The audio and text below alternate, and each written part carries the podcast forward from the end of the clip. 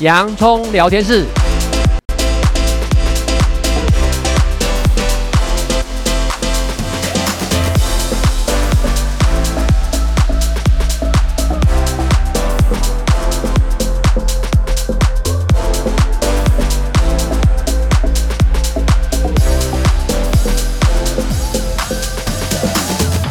这里是洋葱聊天室，人生如洋葱，要勇敢小心的剥，不怕掉眼泪，从挑战中让生命更璀璨，陪你度过生命大小事。我是杨聪才医师，我是魏兆文老师。延续呢，我们其实在这个月哦，上一周我们有提到根烧法，因为根烧法是在性平三法之后才立法的，所以呢，其实他们也是可能发现，在性平三法之间呢，可能有一些灰色地带。那针对这些，我们再做一些补强。那我相信，其实呢，在这些立法的过程里面，一定有会有很多不同领域的哈，包括法律学者啊，再包括精神科医师啊，以及呢相关的一些呢专家们，他们共同呢。之后呢，针对那个的灰色地带，就性平三法灰色地带之后呢，再特别去制定跟骚法啊，这样。那如果发生了跟骚行为，一开始我们要去哪里去申诉，还是怎么样呢？好，这一堂课就很重要喽。哦，我想呢，呃，女性适用，男生也适用，因为在上一集的时候我们提过。百分之十二的女性，百分之四的男性，你都可能是跟踪骚扰法的被害人哦。那你如果发生跟踪跟骚扰行为，现在依照法律规定，你可以向警察报案，派出所报案，警察机关他可以核发书面告诫给行为人，明确告知他你已经违法。如果你两年内再犯，被害人可以向法院申请保护令，并且在核发保护令之后的二十四小时内送达。那如果行为人继续又违反保护令，那就要面临刑责的问题。那保护令有效时间最长是两年，但可根据需求撤销或延长。啊，每一次延长不能超过两年。啊，根据这里面的法规的内容，家庭成员间现有或曾经的伴侣间的跟踪骚扰行为，若要申请保护令，同时可以搭配叫做《家庭暴力防治法》规定申请民事保护令。讲到保护令，我稍微先说明一下哈，因为保护令听起来好像可以保护，但事实上呢，好像保护的真的是就是说你可能看得见的保护，但有时候你知道那种精神性，它在远远，比如说两公尺、五公尺、十公尺之内，它就是刻意让你看到它，那你能去保护吗？这个我想，我们的保护令是从家庭暴力防治法来开始有发生的，然后。那家庭暴力防治法在台湾呢，当然呢都还有许多进步的空间。因为有时候，举个例子，家庭暴力防治法里面启动保护令，说你这个加害人先生，你要离你这个女生这个太太呢，可能要，比如说举个例子，两公里。那这个先生就回来跟你哀求说：“哎呀，我没有外面没房子啊，没地方住啊，然后呢，你要我流落街头吗？”那很多的被害人就心存怜悯，就就会发生吊诡的，就是说有保护令，但是保护令没作用。但是我个人认为是在跟踪骚扰法里面，它是有意义的哦，因为呢，它会依照一定的状态样态呢，可能去裁定要有一定的适当距离。当然，我们不会延延续魏老师刚刚的问题。那我还是提醒，跟踪骚扰法衍生下来，你觉得你是受害人，那你也要建立安全措施啊。你可以不要一独人而行啊，你可以结伴嘛，那就考也是你的考验你的人际关系啦。你觉得这个人就是识路骚扰你，你就结伴同行嘛，然后输人不输阵嘛，对不对？哦，那这一些呢是要学习的，倒是我们要继续要跟大家提醒的吼，尤其包括这一些加害人。你要知道哦，现在都有很多的罚则在伴随你发生的跟踪骚扰法的一个状况哦。比如说，你实行跟踪骚扰行为责任，你会处一年以下有期徒刑、拘役或并科罚金十万元以下的哦。第二个，如果你更恶质一点，你携带凶器或其他危险物品，你是处五年以下有期徒刑、拘役或科。并发新台币五十万元以下的罚金哦。第三个，你违反跟踪骚扰防治法的保护令者，处三年以下有期徒刑、拘役或并科新台币三十万元以下的罚金哦。那目前来讲，我们台湾跟踪骚扰法实施满一年以下，我们跟大家分享一下，我们看到哪些东西了。现在已经实施满一年了，从去年的二零二二年六月一号开始实行的。哦，嗯、哦，那在二零二三年六月一号，警政署发布的数字有看到说啊，当时一直到四月三十号止，第一个。各警察机关共受理了两千七百二十四件跟踪骚扰法，以一般跟踪跟骚案最多，差不多有五十七点四 percent 的个案，一千五百六十三件。第二个，其中认识朋友、同事占了六成，有占了百分之六十五点五；网友或陌生人关系占了三成，差不多百分之三十四点五。其他就是家暴跟骚扰案比较多。第三点。配偶同居关系也将近有五十八 percent，近六成；未同居的亲密关系也有占了四十一点六 percent。第四点，跟骚行为人的性别比例，男性行为人居多，占了百分之八十五点三，而女性差不多占了百分之十。那其他还有网络骚扰行为，吼，有差不多百分之四点七。第五个，被害人九成以上呢，也就是差不多九十 percent 是女性，男性差不多十 percent。那哪一样的样态的跟骚行为呢？最多，第一个通讯骚扰占最多，占了百分之二十四点四二。再来盯骚尾随占了百分之二十一点五。再来监视观察占了百分之十七点四八。哦，这一些呢都是让大家知道你可能跟踪骚扰法以后的样态，那你可以加以注意跟小心的地方。这样讲哦，就是好像呢，在如果以这一年来讲，因为杨医师刚刚提到跟骚法的成立立法呢，是在二零二二年六月一号，它实行满周年嘛，所以呢，有一些确实在数据上面看到呢。呃，一般是跟骚法的案件是最多这样子，那确实呢有它一些成效，但也慢慢了。我觉得呢，立法就是这样子，重点是大家要让大家养成有一个法治教育的概念。所以，其实，在宣导上面，我觉得呢，应该呢，政府在这地方要多加的宣导，或就是呃，什么叫做被骚扰，然后呢，你怎么样子寻求管道，而且这个管道我觉得要越简单越便利越好，而且呢，尽量不要让那个呃。所谓的受害者呢，感觉到自己呢会可能会有在被呃受害的一个条件啊，我觉得这是一个身为一个相对我是我是女性嘛的，可能我们会顾虑到的一个问题，就是说我怎么样去运用这些？当我发现了我有像这样子的一个呢的急迫性时候，我怎么样去运用？哈，这样，那为什么会跟踪骚扰？这种，这有时候会想到这种心理动力学，为什么会跟踪骚扰别人？实在是时间太多了嘛，而且或者他想要用这个来唤起性的感觉嘛。好的，这也是一个呢，目前来讲犯罪防治学上面的一个显学了哦。那跟踪骚扰法跟犯罪行为有着微妙的差距，但是它会跟家暴、性侵、伤害。恐吓、妨碍自由，甚至杀人等是有密切关系的哦。而且跟骚行为，即便没有发生实质伤害，由于被跟骚扰的日常生活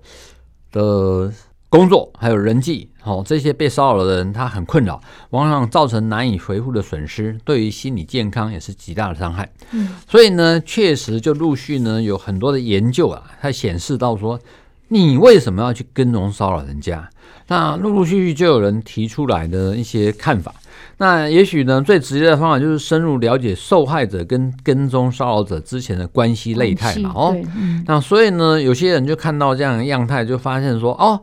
那比如说我们刚刚得到的数据，你看，就是以前你们呢是呃性密切者，也就是亲密者。或是熟人、男女朋友、前男女伴侣的概念，甚至同居的人都有可能，或是熟人，包括朋友跟家人，或者是陌生人，包括公众人物或诗人陌生人哦。那另外呢，这种基于关系的概念呢，可以成为说思考跟踪骚扰之下呢，可能适合的风险类型跟管理策略的有效点。那很有名的几个学者呢，他们就提到说啦，跟踪骚扰法有分为五大类型。那这五大类型呢，就是呢，还强调跟踪骚扰发生的背景，以及跟踪骚扰法联系受害者的最初动机。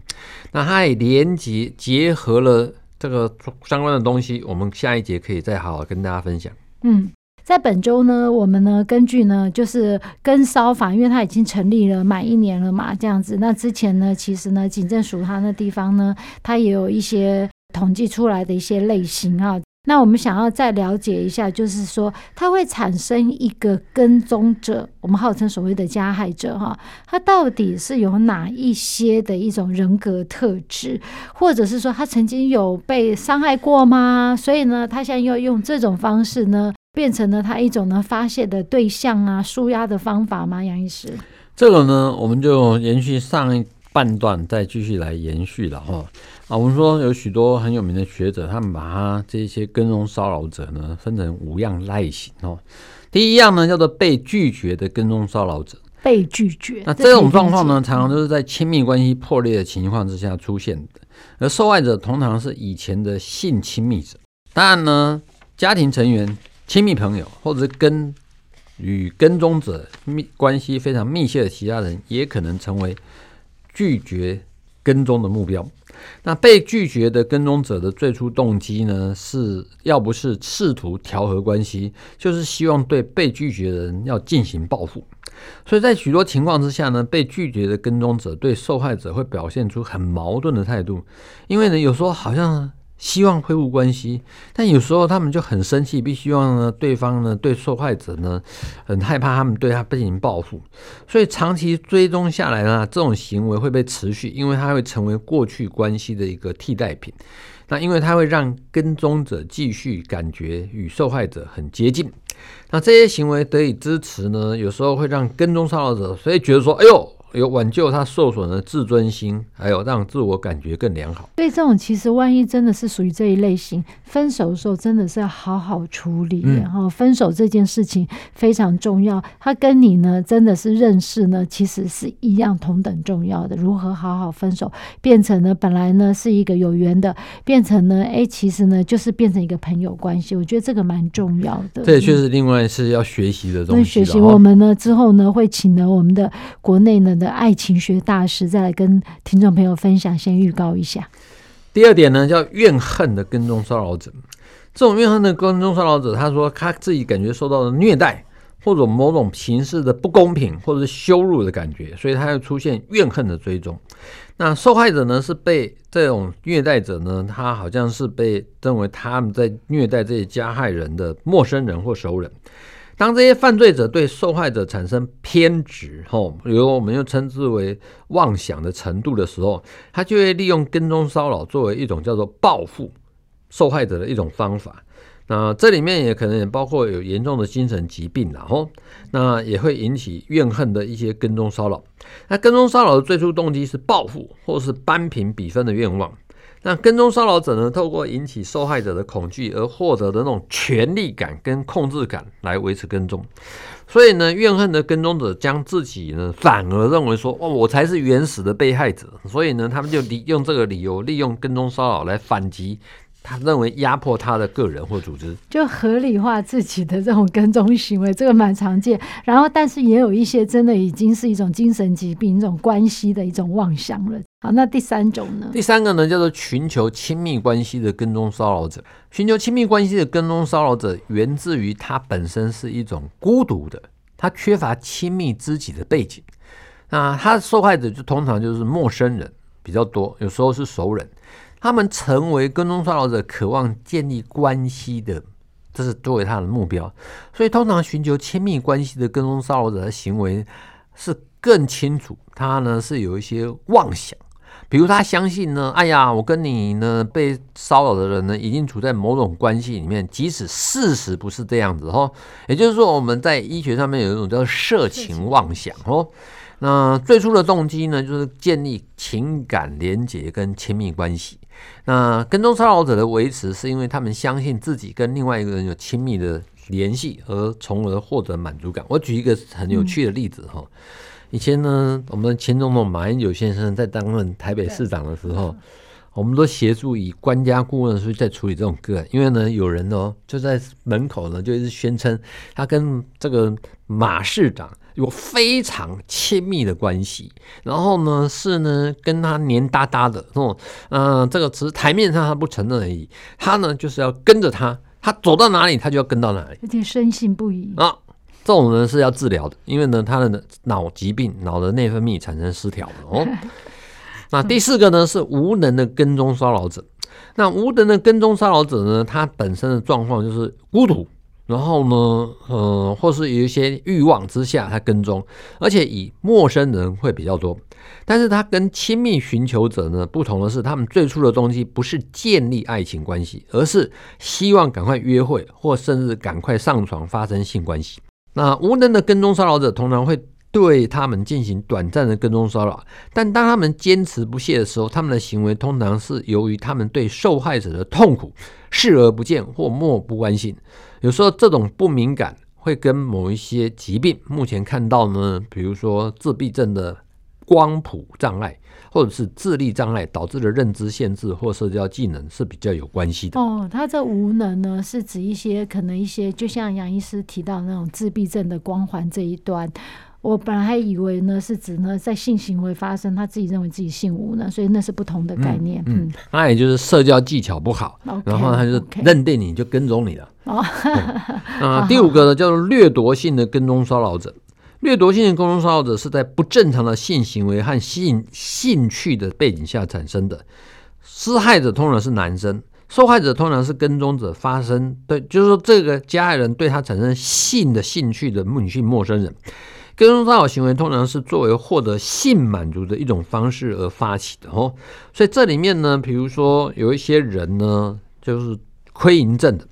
或是有一些人呢，就进一步可能产生性侵害加害等等哦。那所以呢，这个意义来讲，这一类型的人呐、啊，他通常呢是具有喜欢得到权力、喜欢得到控制感，然后对加害人来讲。他如果跟踪达到目的，他是一种满足的感受。嗯，所以呢，在这一边呢，我们提到呢，就是跟踪骚扰的类型哈，有一些呢，它确实呢是跟一些精神疾病相连哦。比如说呢，刚刚在提到那种寻求亲密关系，比较是偏向一些色情妄想。那有一些是之前呢被拒绝，他就觉得说啊，反正我一直努力，一直努力，总天总是会达标。这个我们最常见，而且我们认为哦，这个就跟踪，因为他上次失败了嘛，我就要把他再赢回来哈。这种这种其实倒蛮常见的。的，但是呢，也有在讲到那种权力性的哈，那种那种权力性，就是刚刚杨医师你在讲那种掠夺性，它是不是比较发生在一些上对下的关系？